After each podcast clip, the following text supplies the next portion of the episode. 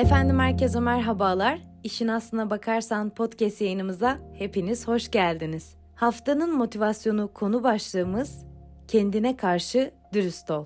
İnsan çoğu kez dürüstlüğü hep başkalarında arar. Karşısındakinin dürüstlüğünü sorgular.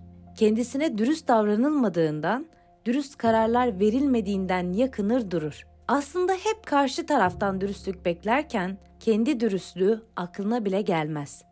İnsanın kendine karşı dürüstlüğünde en önemlisi kendini kandıracak davranışlarda bulunmamasıdır.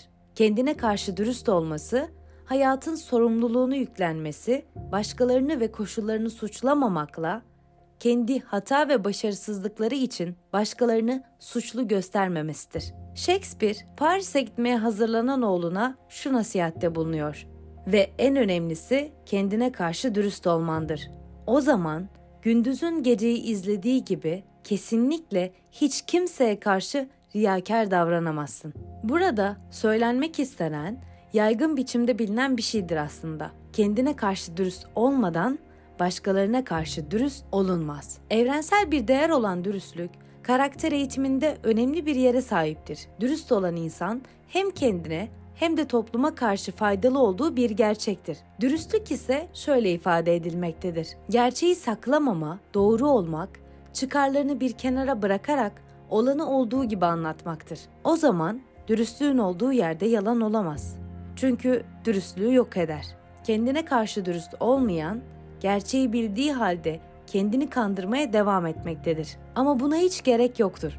Olduğu gibi kabul etmek ve görmektir önemli olan. İnsan şunu fark etmelidir ki kendine dürüst olmadıkça güçlü de olunmaz, inandırıcılığı da kalmaz, ciddiye de alınmaz. Bizler aslında en büyük yalanları kendimize söylüyoruz. Öyle değil mi? Hep olmak istediğimiz ya da sahip olduğumuz iyi yanlarımızdan söz ederiz. Sınavlar bizim hayat yolumuz ama en zor sınav kendimize karşı dürüst olmamızdır. Fransız yazar şöyle söylüyor. Dürüstlük taslayan insanlar kusurlarını başkalarından ve kendilerinden gizleyenlerdir. Gerçek dürüst insanlarsa bu kusurlarını en iyi bilen ve itiraf edenlerdir. Kendine karşı dürüst olan insanın kazandığı en önemli şey nedir diye sorulursa herhalde kazandığı kendisine olan saygısıdır. Şimdi sana kendine karşı dürüst olman için 5 neden söyleyeceğim. Dürüst olursan objektif bakabilirsin. Olumlu düşünce ile olumlu düşünüyormuş gibi yapmak arasında dağlar kadar fark var. Kendine ve duygularına karşı bir ilizyon uygulamadır bu. Duygularını yaşa ve ders al. Kalbin kırılmışken acıdan ders al ve kendini kandırma. Dürüst olursan kendini tanırsın. En önemlisi bu bence. İnsanın kendini tanıması için dürüstçe kendisini yargılaması gerekir. Kendine karşı dürüstçe yaklaştığın zaman aslında eksiklerini, belki de fark etmediğin yeteneklerini göreceksin. Dürüst olursan hayatı olduğu gibi yaşarsın. Hayatı kendi iç dünyamızın filtrelerinden görüyoruz. Çoğu zaman renkli filtre takılmış bir gözlüğe benziyor. Hayatı kendi renkleri ve doğallığı ile yaşamak gerekir. Dürüst olursan şimdi de yaşarsın. Geçmiş ve gelecek kaygıları seni esir alamaz. İnsanların %80'e yakını gece uyumadan önce geçmişini düşünüyor. Kendine karşı dürüst olduğunda geçmiş acılarını kabul etmiş olursun. Dürüst olursan kendini kabul edersin.